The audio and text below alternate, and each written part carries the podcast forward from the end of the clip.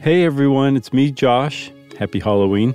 Uh, we just wanted to give you guys a heads up that Jeri went all out with this Halloween episode, and uh, there is a moment of surprisingly graphic violence.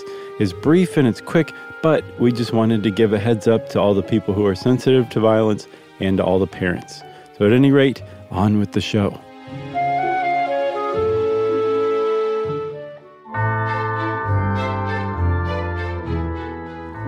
Stuff You Should Know, a production of iHeartRadio's How Stuff Works.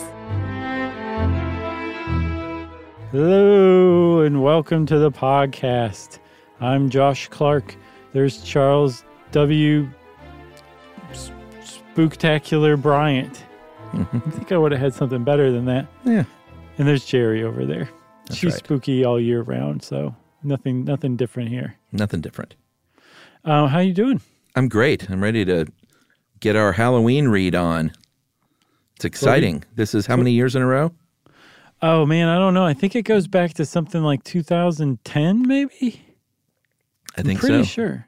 And uh, we don't want to pat ourselves on the back too much, but we have made great efforts, everyone, to keep the Halloween and Christmas episodes ad free. Mm-hmm. At great peril.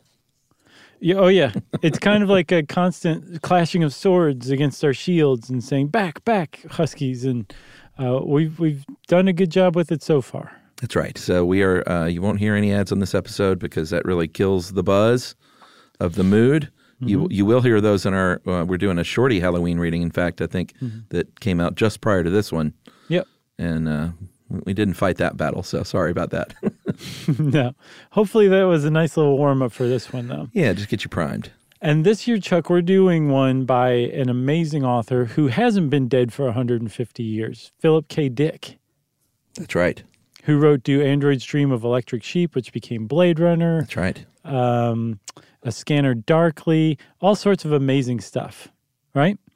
Uh, Minority Report, I think. And this one, he also wrote a bunch of short stories. And this one I found was like in the public domain. So I said, let's do Philip K. Dick. That's right. He said, heck yes, let's do Philip K. Dick. Because we don't want to get sued by the Dick Foundation. no. So we wanted to make sure that everyone knows this is public domain. That's right.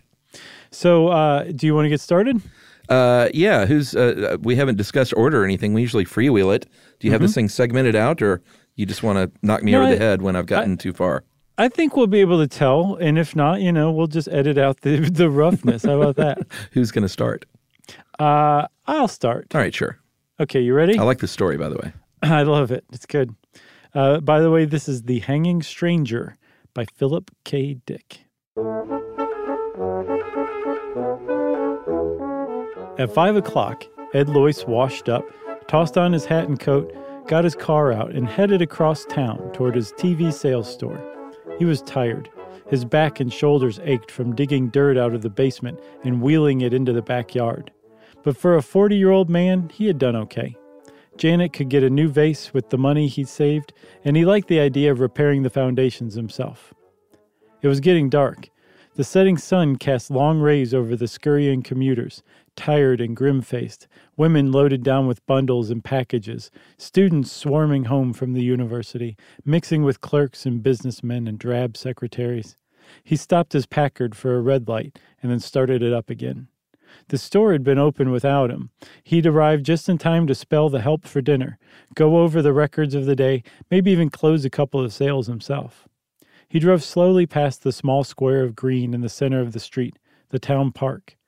There were no parking places in front of Loyce TV Sales and Service. He cursed under his breath and swung the car in a U turn. Again, he passed the little square of green with its lonely drinking fountain and bench and single lamp post.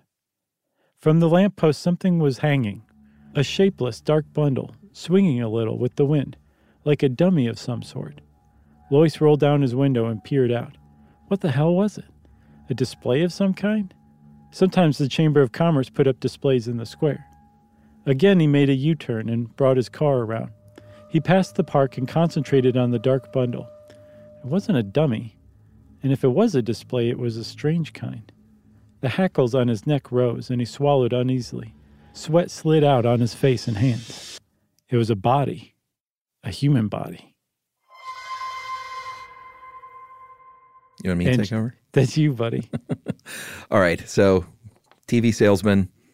I'm really glad his wife is going to be able to buy that new vase Sure. I thought that was a weird detail, too.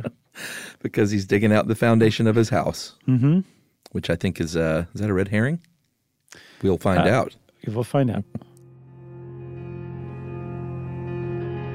Look at it, Loyce snapped. Come on out here. Don Ferguson came slowly out of the store, buttoning his pinstripe coat with dignity. This is a big deal, Ed. I can't just leave the guy standing there. See it? Ed pointed into the gathering gloom. The lamppost jutted up against the sky, the post and the bundle swinging from it. There it is. How the hell long has it been there? His voice rose excitedly. What's wrong with everybody? They just walk on past. Don Ferguson lit a cigarette slowly. Take it easy, old man. There must be a good reason, or it wouldn't be there. A reason? What kind of a reason? Ferguson shrugged. Like the time the Traffic Safety Council put that wrecked Buick there. Some sort of civic thing. How would I know? Jeez, Ferguson's uptight. Yeah, a little uptight, sure.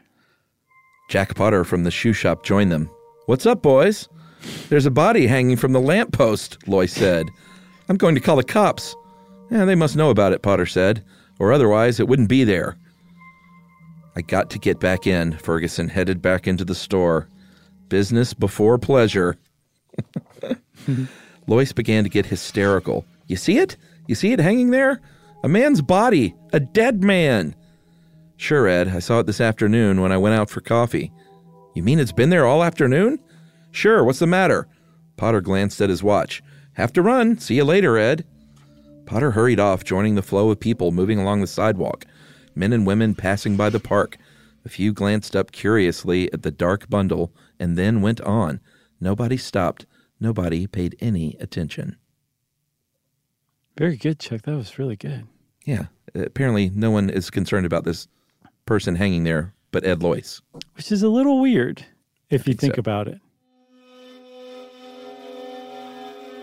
I'm going nuts, Loyce whispered.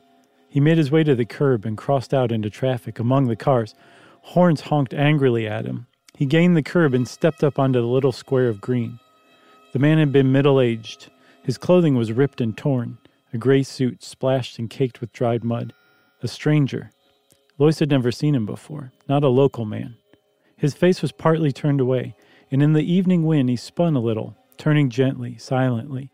His skin was gouged and cut, red gashes, deep scratches of congealed blood.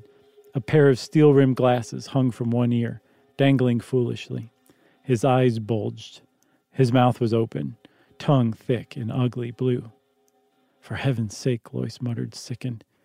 He pushed down his nausea and made his way back to the sidewalk. He was shaking all over with revulsion and fear. Why?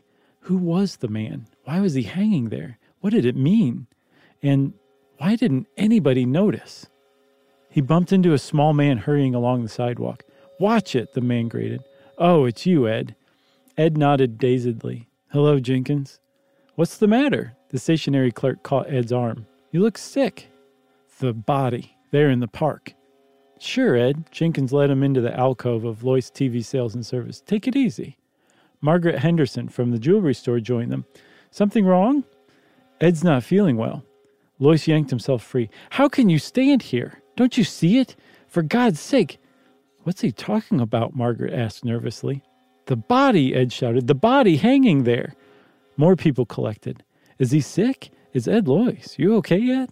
The body, Loyce screamed, struggling to get past them. Hands caught at him. He tore loose. Let me go. The police. Get the police. Ed, better get a doctor. He must be sick or drunk. Loyce fought his way through the people. He stumbled and half fell. Through a blur, he saw rows of faces, curious, concerned, anxious, men and women halting to see what the disturbance was. He fought past them toward his store. He could see Ferguson inside talking to a man, showing him an Emerson TV set. Pete Foley in the back of the service counter, setting up a new Philco. Loyce shouted at them frantically. His voice was lost in the roar of traffic and the murmuring around him. Do something, he screamed. Don't stand there. Do something. Something's wrong. Something's happened. Things are going on. The crowd melted respectfully for the two heavy-set cops moving efficiently toward Loyce. Man, no one's listening to Loyce. He's also losing his bananas, Yeah, he's. as I, they say. I think I would have handled it a little differently, but What would you have done? I don't know. I'm not. Ju- I'm not judging Ed Loyce. Okay, all right.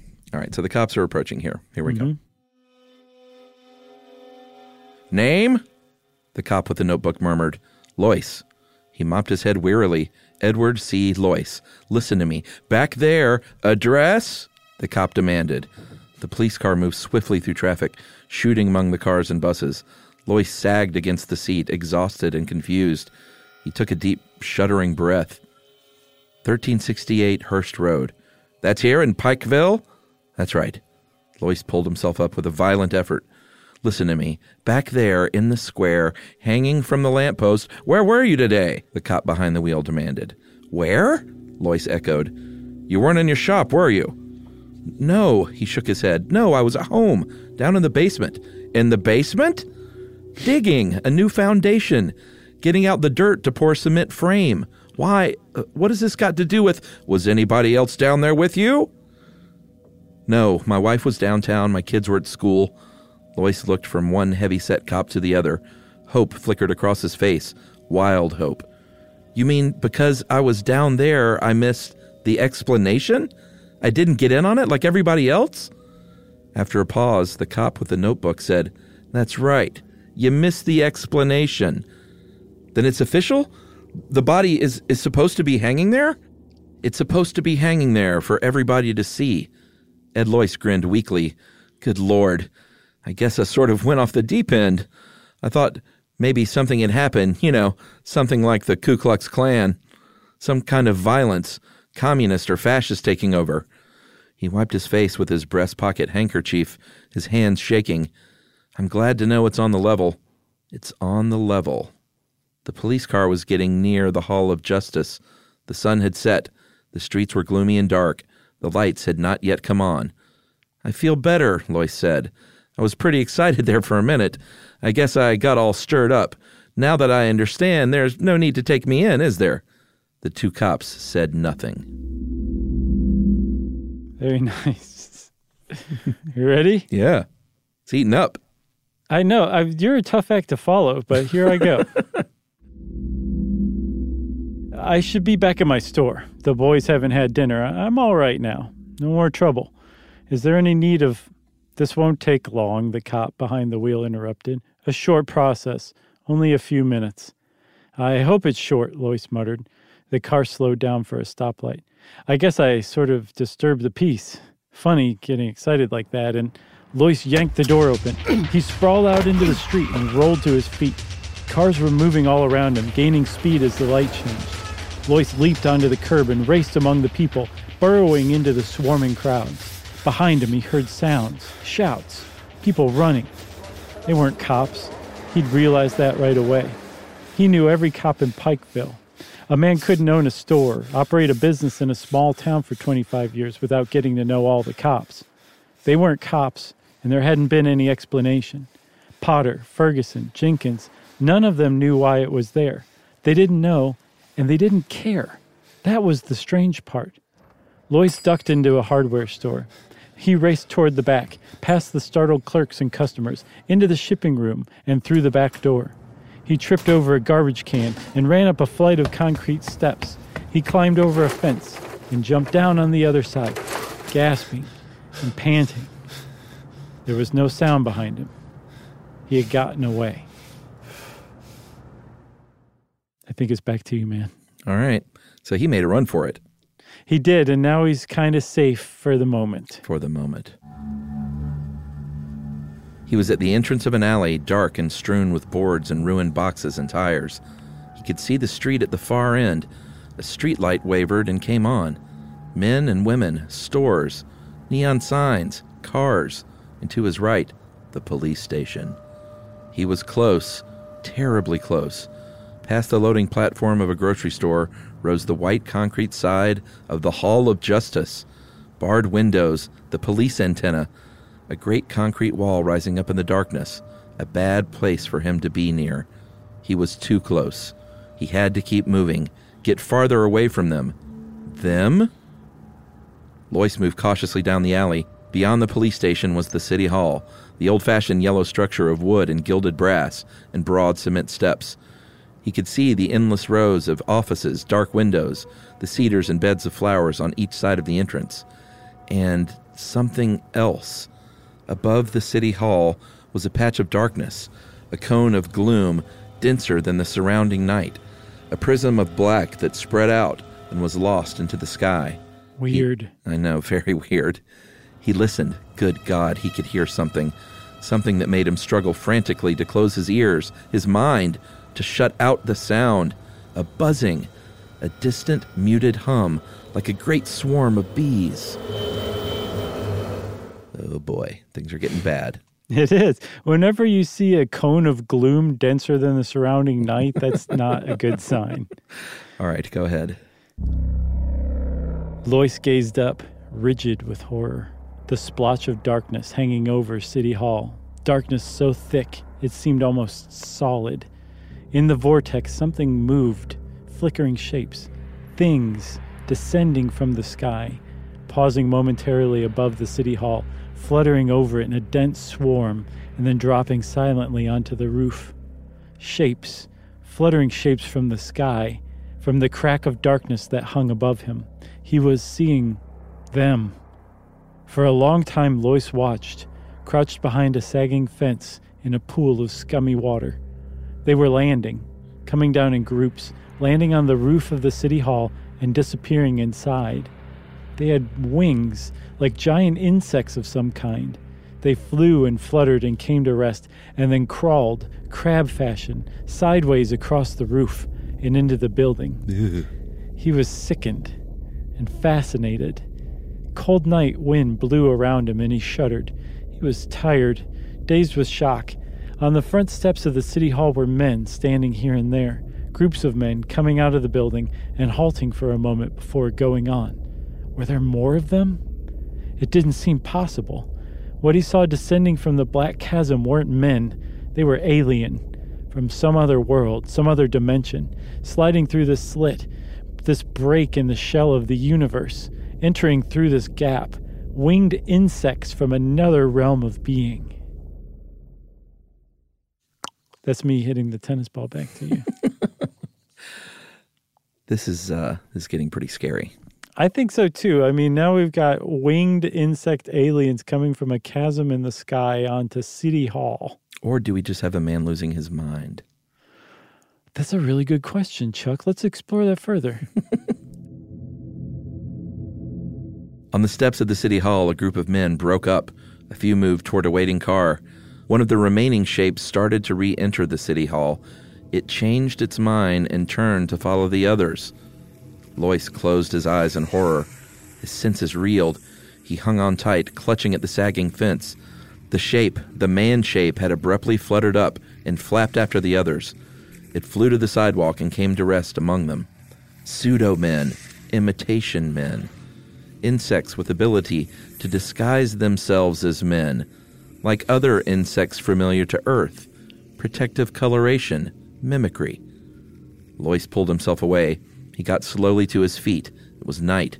The alley was totally dark, but maybe they could see in the dark.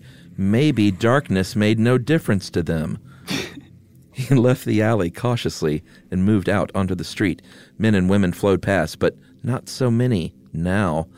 At the bus stop stood waiting groups, a huge bus lumbering along the street, its lights flashing in the evening gloom.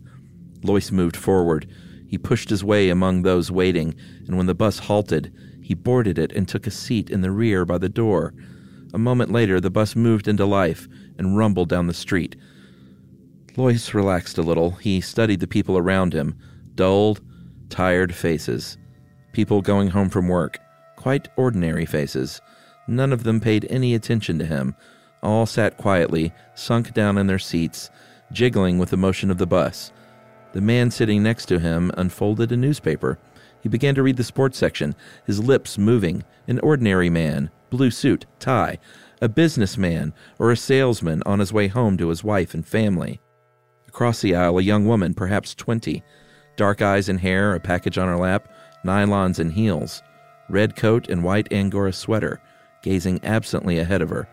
A high school boy in jeans and black jacket. A great triple chinned woman with an immense shopping bag loaded with packages and parcels, her face dim with weariness. Ordinary people, the kind that rode the bus every evening, going home to their families to dinner. wow, you can make riding the bus home to dinner sound sinister, Chuck. Thanks. Nice work. Going home with their minds dead, controlled, filmed over with the mask of an alien being that had appeared and taken possession of them, their town, their lives, himself too, except that he had happened to be deep in his cellar instead of in the store. Somehow he had been overlooked. They had missed him. Their control wasn't perfect, foolproof. Maybe there were others. Hope flickered in Loyce. They weren't omnipotent. They had made a mistake, not gotten control of him. Their net, their field of control, had passed over him. He had emerged from his cellar as he had gone down. Apparently, their power zone was limited. A few seats down the aisle, a man was watching him. Loyce broke off his chain of thought. A slender man, with dark hair and a small mustache, well dressed, brown suit, shiny shoes, a book between his small hands. He was watching Loyce, studying him intently. He quickly turned away. Loyce tensed. One of them, or another they had missed. The man was watching him again. Small dark eyes, alive and clever, shrewd. A man too shrewd for them, or one of the things, an alien insect from beyond. The bus halted. An elderly man got on slowly and dropped his token into the box. He moved down the aisle and took a seat opposite Loyce. The elderly man caught the sharp eyed man's gaze. For a split second, something passed between them, a look rich with meaning. Loyce got to his feet. The bus was moving. He ran to the door. One step down into the well, he yanked the emergency door release. The rubber door swung open. Hey! The driver shouted, jamming on his brakes. What the hell? I just wanted to keep reading until I got to say hell. You want me to take over? Mm-hmm. Okay. Loyce squirmed through. The bus was slowing down. Houses on all sides, a residential district, lawns, and tall apartment buildings. Behind him, the bright eyed man had leapt up. The elderly man was also on his feet. They were coming after him. Loyce leaped. He hit the pavement with terrific force and rolled against the curb. Pain lapped over him. Pain and a vast tide of blackness. Desperately, he fought it off. He struggled to his knees and then slid down again. The bus had stopped. People were getting off. Loyce groped around. His fingers closed over something a rock lying in the gutter. He crawled to his feet, grunting with pain. A shape loomed before him a man, the bright eyed man with a book. Loyce kicked. The man gasped and fell. Loyce brought the rock down. The man screamed and tried to roll away. Stop! For God's sakes, listen! He struck again, a hideous crunching sound. The man's voice cut off and dissolved in a bubbling wail. Loyce scrambled up and back. The others were there now, all around him. He ran awkwardly down the sidewalk, up a driveway. None of them followed him. They had stopped and were bending over the inert body of the man with the book, the bright eyed man who had come after him. Had he made a mistake? But it was too late to worry about that. He had to get out, away from them, out of Pikeville, beyond the crack of darkness, the rent between their world and his. He really shakes off a possible murder pretty easy. Too late to worry about that. That's in my past. That happened 10 seconds ago. Got to move forward. Ed! Janet Loyce backed away nervously. What is it? What? Ed Loyce slammed the door behind him and came into the living room. Pull down the shades, quick. Janet moved toward the window. But do as I say. Who else is here besides you? Nobody, just the twins. They're upstairs in their room. What happened? You look so strange. Why are you home? Do you like the new vase? I bought it with the money we saved on the foundation work you did. Ed locked the front door. He prowled around the house into the kitchen. From the drawer under the sink, he slid out the big butcher knife and ran his finger along it. Sharp, plenty sharp. He returned to the living room. Listen to me, he said. I don't have much time. They know I escaped and they'll be looking for me. Escaped? Janet's face twisted with bewilderment and fear. Who? The town has been taken over. They're in control. I've got it pretty well figured out. They started at the top, at the city hall and police department. What they did with the real humans, they. What are you talking about? We've been invaded from some other universe, some other dimension. They're insects, mimicry, and more. Power to control our minds. Your mind. My mind? Their entrance is here. I think this is the role you were born to play. Thank you. Janet Loyce. Janet Loyce. Their entrance is here in Pikeville. They've taken over all of you, the whole town, except me. We're up against an incredibly powerful enemy, but they have their limitations. That's our hope. They're limited. They can make mistakes. Janet shook her head. I don't understand, Ed. You must be insane. Insane? No, just lucky. If I hadn't been down in the basement, I'd be like all the rest of you. Loyce peered around the window. But I can't stand here talking. Get your coat. My coat? We're getting out of here, out of Pikesville. We've got to help to fight this thing. They can be beaten. They're not infallible. It's going to be close, but we may make it if we hurry. Come on. He grabbed her arm roughly. Get your coat and call the twins. We're all leaving. Don't stop to pack. There's no time for that. White faced, his wife moved toward the closet and got down her coat. Where are we going? Ed pulled open the desk drawer and spilled the contents out onto the floor. He grabbed up a road map and spread it open.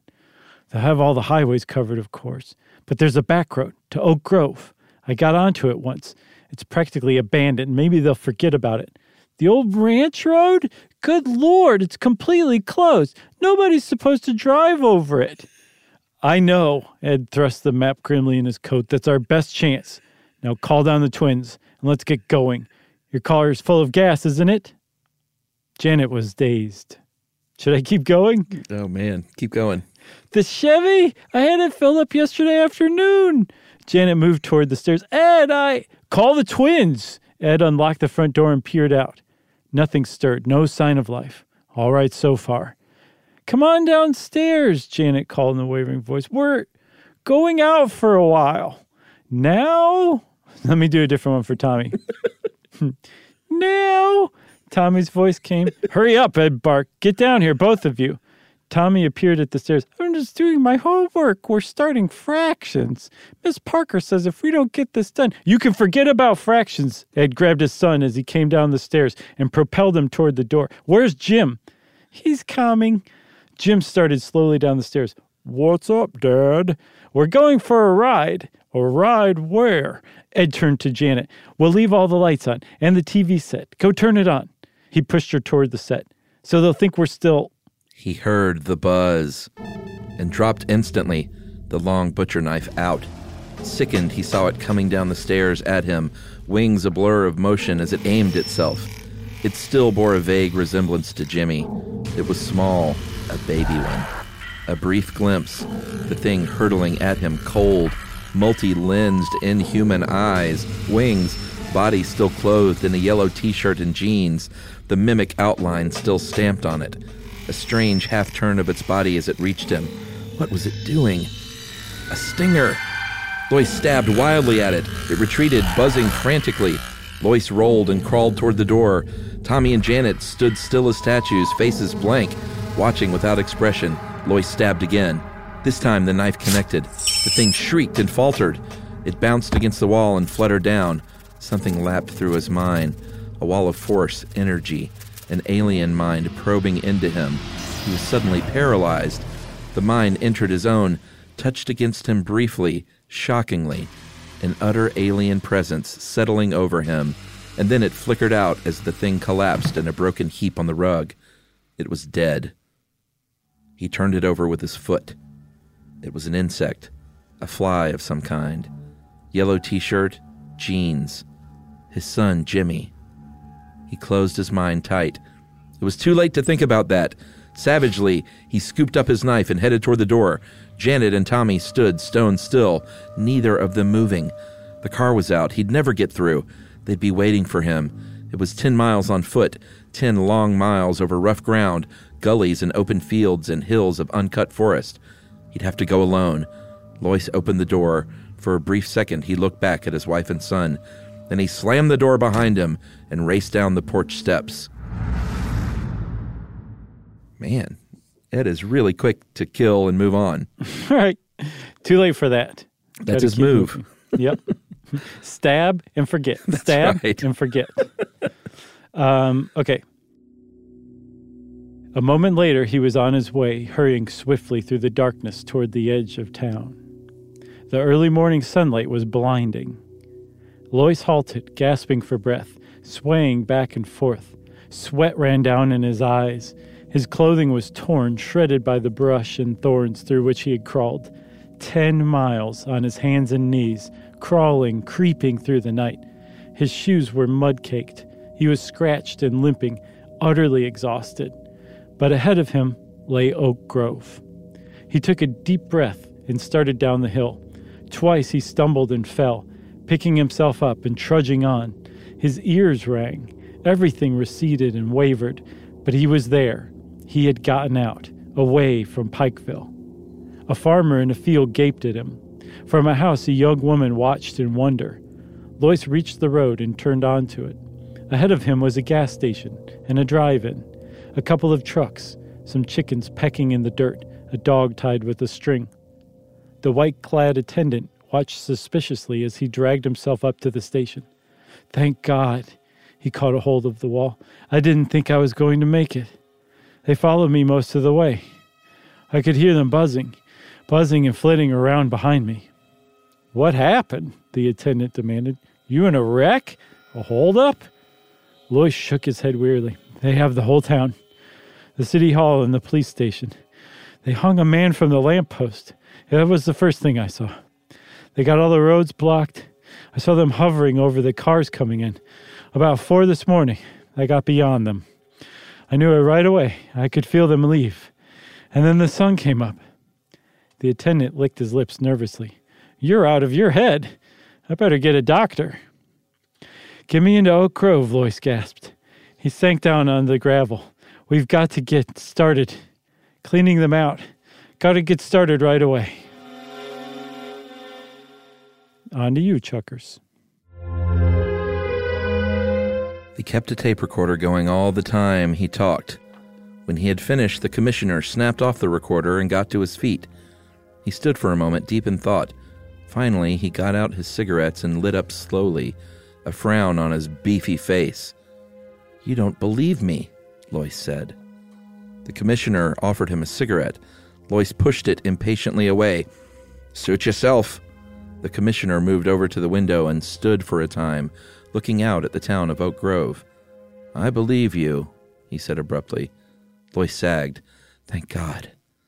So you got away. The commissioner shook his head. You were down in your cellar instead of at work. A freak chance. One in a million. Loyce sipped some of the black coffee they had brought him. I have a theory, he murmured. What is it? About them, who they are.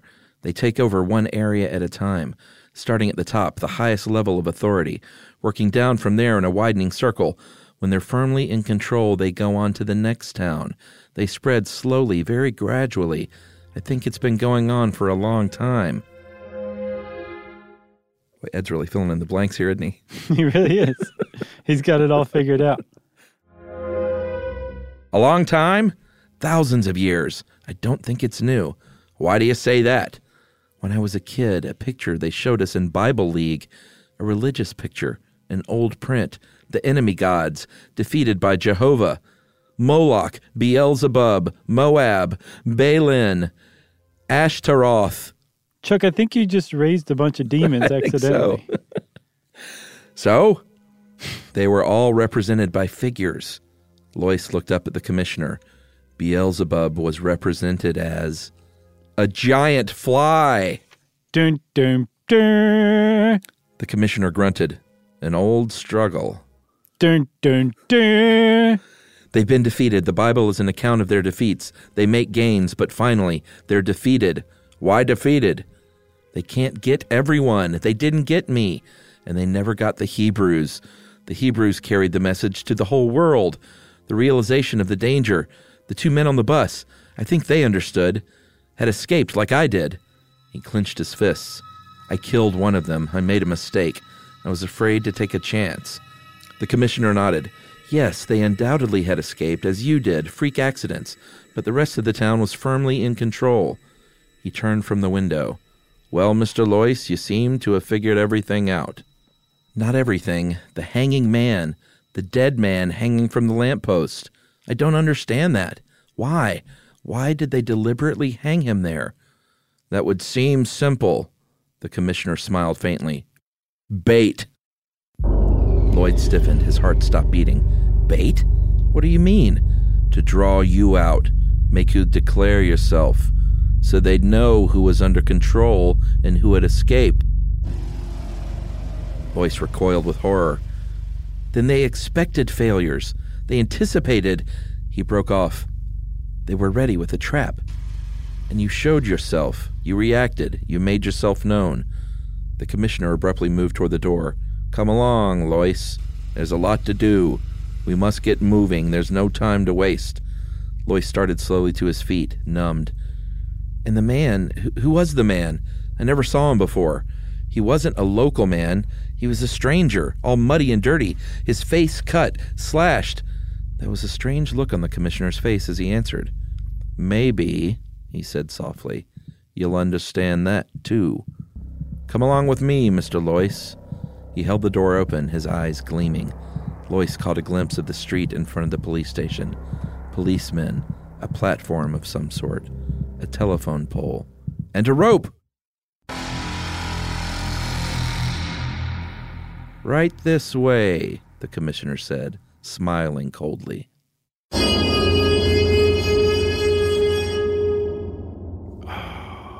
Right, I think we know what's happening. Take us home.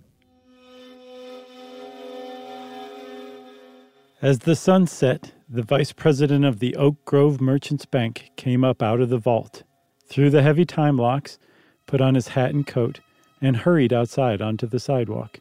Only a few people were there, hurrying home to dinner. Good night, the guard said, locking the door after him. Good night, Clarence Mason murmured. He started along the street toward his car. He was tired. He had been working all day down in the vault, examining the layout of the safety deposit boxes to see if there was room for another tier. He was glad to be finished. At the corner, he halted. The street lights had not yet come on. The street was dim. Everything was vague. He looked around and froze. From the telephone pole in front of the police station, something large and shapeless hung. It moved a little with the wind. What the hell was it? Mason approached it warily. He wanted to get home. He was tired and hungry. He thought of his wife, his kids, a hot meal on the dinner table. But there was something about the dark bundle, something ominous and ugly. The light was bad. He couldn't tell what it was. Yet it drew him on, made him move closer for a better look. The shapeless thing made him uneasy. He was frightened by it, frightened and fascinated. And the strange part was that nobody else seemed to notice it.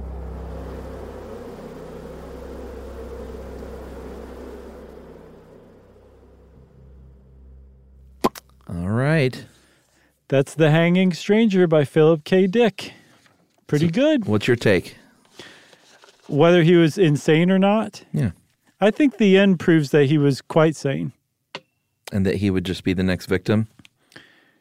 Uh, the the bank manager. No. Loyce? Yeah, yeah, yeah. Loyce was the next victim. He was part of a chain of bait. So I think he was sane, but he definitely killed uh, another non-possessed person And his son. with a rock. But I think though, because he wasn't insane, that his son was a human fly. Oh, like really? The, like the cramp said. Yeah, because he was he was not insane. So what he saw was real, which means that him seeing his son flying around trying to sting him was real. All right. What's your take?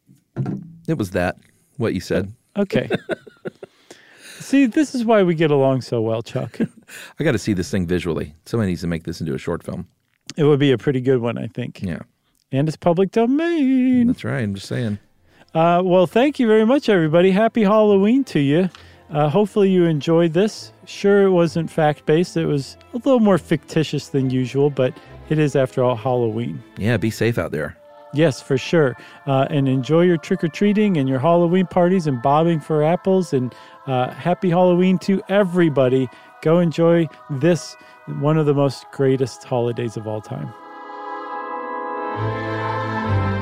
Stuff You Should Know is a production of iHeartRadio's How Stuff Works. For more podcasts from iHeartRadio, visit the iHeartRadio app, Apple Podcasts, or wherever you listen to your favorite shows.